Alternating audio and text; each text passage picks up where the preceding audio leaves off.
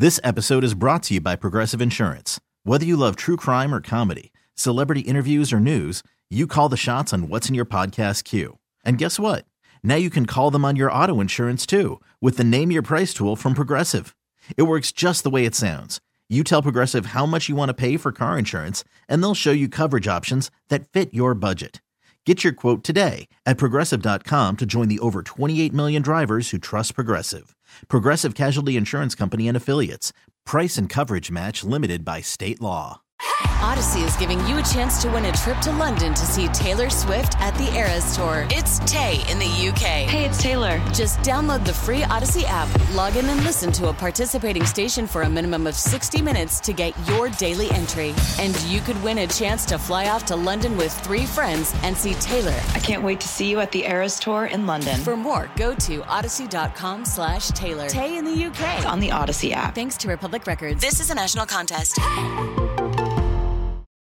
This podcast is gold.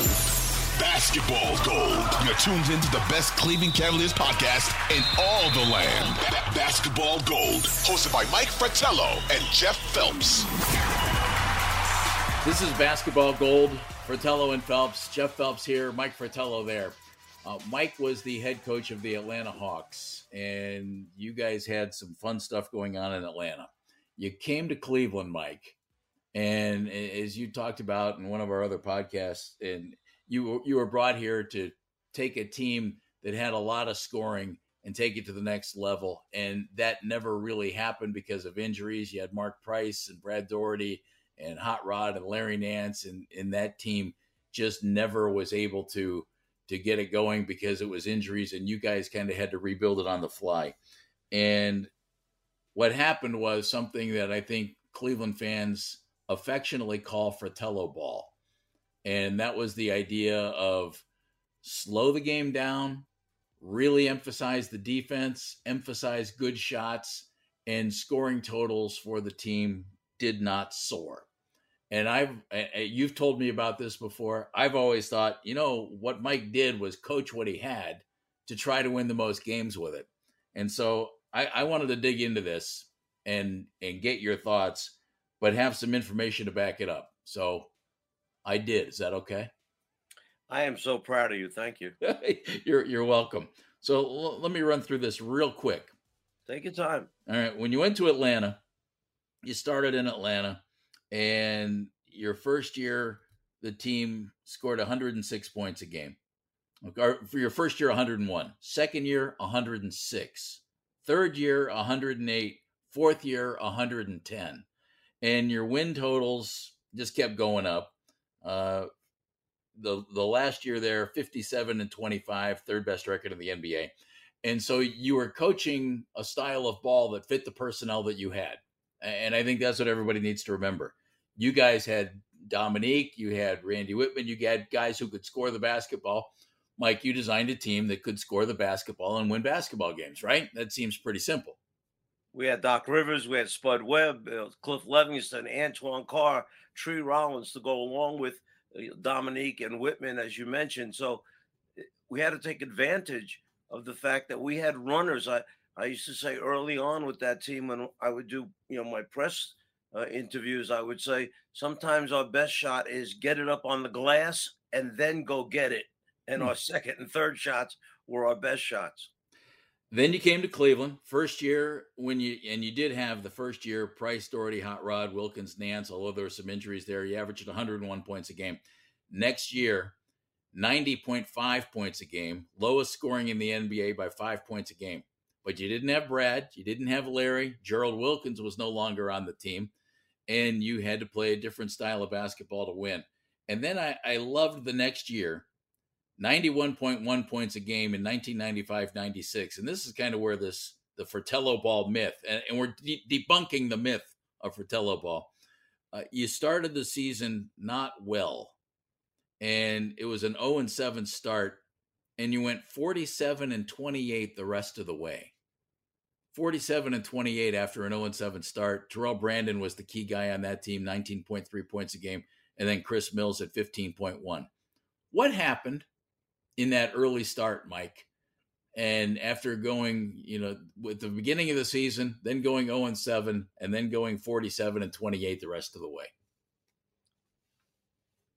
As you mentioned, uh, we lost that first year. Uh, not only Brad uh, and Larry Nance to uh, career, what wound up being career-ending injury. Yeah, yeah. Brad is back, and Larry two knee surgeries.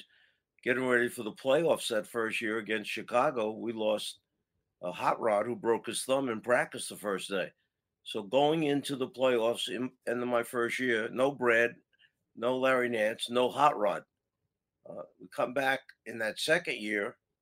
Gerald Wilkins blows out his Achilles tendon uh, in an exhibition game, and Mark Price breaks his wrist.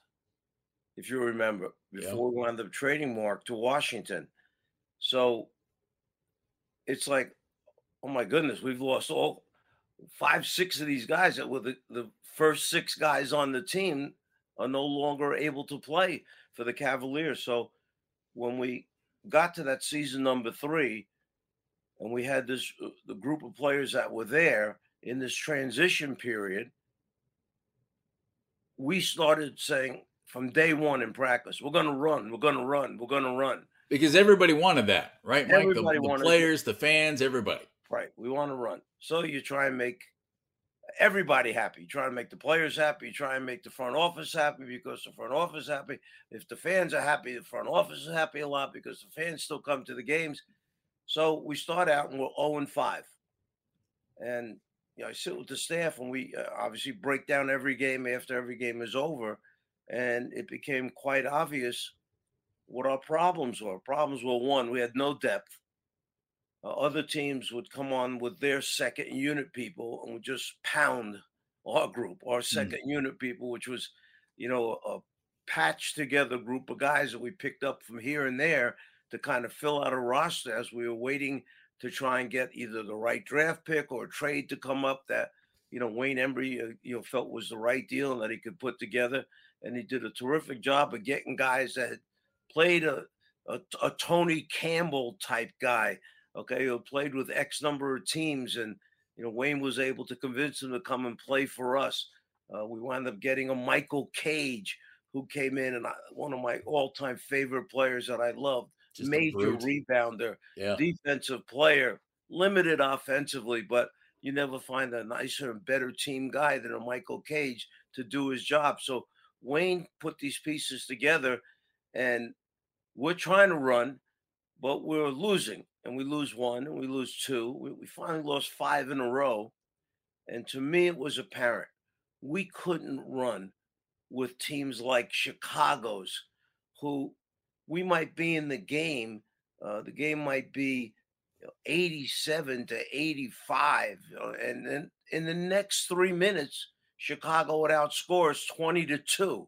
And the game was over because of the depth, the athleticism, the difference in talent level between the two. So, as we're seeing now, if you're watching, by the way, the uh, the championship in soccer, the World Cup championship, teams who know they're not as good as their opponents, you see them stall and delay Yeah. and buy time on the clock, and they're shortening the game. And they pass the ball around in the back, and the other teams that if they want the other teams to come out and press them, if the other teams get frustrated, they extend their defense. Well, when they extend their defense, now you're leaving these gaps. And all of a sudden, that team that's a lesser team sees the opening, takes advantage, kicks a long one. A guy outruns the other guy, and he's got a shot on goal. And that's what they're hoping for in those moments. Well, what we did is we sat down with the players after the five games start, and we had two tough opponents coming up. We had Indiana, who was very good, Rik Smits, Mark Jackson, that whole group, the talented Indiana group. And then we had San Antonio, David Robinson, and they were very, very good. So we're 0 and 5 facing 0 and 7. But we had a team meeting, and we said to the team, we had big sheets I had printed up. We mounted them on the wall, and we went game by game why we've lost these five games and where the breaking point took place and what happened. And I explained to them, listen, we'll play the way you want to play. We'll keep practicing, we'll get better at it. But right now, our opinion as a staff is we should shorten the game, shorten the clock, lengthen possessions. Defensive players on other teams don't want to play defense for 24 seconds. They want to play defense for 10 seconds, hope you shoot, they rebound, they go back and run at you. So let's throw pass, pass, pass, pass, and get a good high percentage shot. And we'll shoot the ball somewhere, five seconds to go, four seconds to go on the 24 second clock. If we get a steal, if we get a block shot, and we have numbers two on one, three on one, we take advantage of it. But otherwise, we're going to come down and run our plays. We're going to execute our plays to perfection. No first option, no second option. Get to the third option by moving the ball. And at the defensive end, we're going to be the best team in the NBA defensively. We're not going to give up second shots. Everybody's blocking out. We're going to secure the rebound and make the other teams dread coming in and playing us because our defense is going to be so good. I think, and we think as a staff, we can win that way. But we're going to let you vote on it. I said, we're going to walk out of the room, and Bobby Phills was our captain. And we said, Bobby, you guys talk it over. You come out when you're ready with the decision. Tell us how you want to go. Proceed wow. the way we're going. Still try and run, fast break all the time, get shots up, or change our style of play at 0 and 5. We walked out of the room, maybe 10 minutes went by. Bobby comes out and said, you know, okay, we're ready. Come on in. We go in the room and he said, We're ready to change. None wow. of us like losing. This is terrible. And you could feel it in the locker room. Nobody would look at each other. Forget looking at the coach. Nobody wanted to look at me.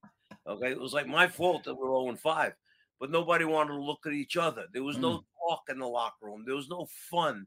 Uh, there was no excitement being generated. Somebody was afraid to speak up. Somebody was afraid to make a joke. Somebody was afraid to make fun of someone else in the locker room because the sensitivities were so high at that time, starting out 0 and 5. We make our change. We go in the next game against Indiana and we lose by know, three or four points. But we got in the locker room that night and I could see people looking at me, looking in my eyes. And I said to them, We're going to be okay. We're going to be okay. Play San Antonio. We're 0 and 6. Yeah. But it was a three point loss to a very good Indiana team. Now we play San Antonio in the next game and we lose by one or two to an excellent San Antonio team. I walked in the locker room and I remember saying, We're fine. I feel good right now. I said, We are going to turn the corner. We're 0 7 at this point, but it was a whole different thing. The guys were talking in the locker room, talking to each other, talking about the stop they got, the rebound they got, the extra pass for an open shot. And we lost by one, a heartbreaking loss but they could see the difference that we were competing. We weren't competing in the first five games because we were down 18 20, and it was like, this is over. There's no way we come back and win this one. That team went on, as you mentioned, to win 47 games and make the playoffs, and I, I couldn't be prouder of a group. 47 and 28 after that 0 7 start. I, I think it's I think it's kind of big, Mike, that you let the players decide what they wanted to do. I mean, you laid it out for them. You, you kind of took them there, but you gave them the option. And were, were you surprised that that's what they decided to do? I didn't know what they were going to do, but I think uh, that if you know your players a little bit and you know that they like to compete, uh, the Chris Mills, the Terrell Brandon, who was quiet but in his own way loved to compete, Bobby Phills loved to compete. You know, one of the greatest ones uh, uh and toughest guys you you you would have ever met at that time. They didn't like looking up seeing a zero on the win column and three losses, four losses, five losses, six and seven, but a different six and seven. There's losing, and there's ways of losing, and there's losing where you're not competitive. Orlando uh, last night, uh, they've got five wins going into that game against the Cavaliers, five and 17, but they come out and play hard every night. Yeah, and they kept coming back. Yeah. There's spirit. So you've got guys on there who, you know, Banchero, you know, played at Duke, number one pick in the draft. Great pride. This guy likes to compete. 6'10, 245, 250 pounds. A big young man, okay, coming in the league as a rookie, okay, who goes out every night and really gets after it. Well, that Orlando team makes you work. They don't have much to show for it now. They're 5 and 18 after last night's game. But you sweat to win your game against them. You work to find the moment that you can open the game up a little bit and then try to hold on against them in the end. And that's what we wanted to do with that team, uh, in which they accomplished with their style of play. And believe me, uh, you know, you have to you hang a carrot out sometimes, you know, and you keep chasing that carrot or the rabbit that the dogs will chase around the track. We wanted to be the best defensive team ever. And we we looked up to find out what the number was, lowest points holding an opponent to, Wow. and that team did it twice. Two years in a row, they held NBA opponents under 90 points per game, right around 88.6 or something like that, which was a tremendous accomplishment. People could say, well, they held the ball and they ran the yeah, you know what? We we held the ball for a lot of passes. We held the ball to get high percentage shots, and we made you work at the defensive end. And if you wanted to come down and shoot the ball in three seconds because you were frustrated, fine, go ahead and do it. We weren't going to play your style. You were going to play our style of play. And that's what we had gotten to that point where we felt we had changed the game in our favor. That gave us a chance to win. And I always thought that was the object of playing games, whatever the game is. You're supposed to try and win. And I always thought those years, Mike, some of the best coaching I've ever seen. I applaud Fratello Ball. Well, thank you. You're Thank welcome. to- to my players and coaches that got it done there. That'll do it. That's basketball gold with Fratello and Phelps. We'll see you next time. And, and go embrace Fratello Ball, everybody. On to Team USA. Here we go. Good luck, USA. Take care of the Netherlands. If you need another coach, Mike Fratello is your guy because he just laid out the entire soccer strategy, kind of encompassing Fratello Ball. That was impressive, by the way. It'll be a one nothing game, Jeff. and you will love it because Yeah. you gave your team the best chance to win.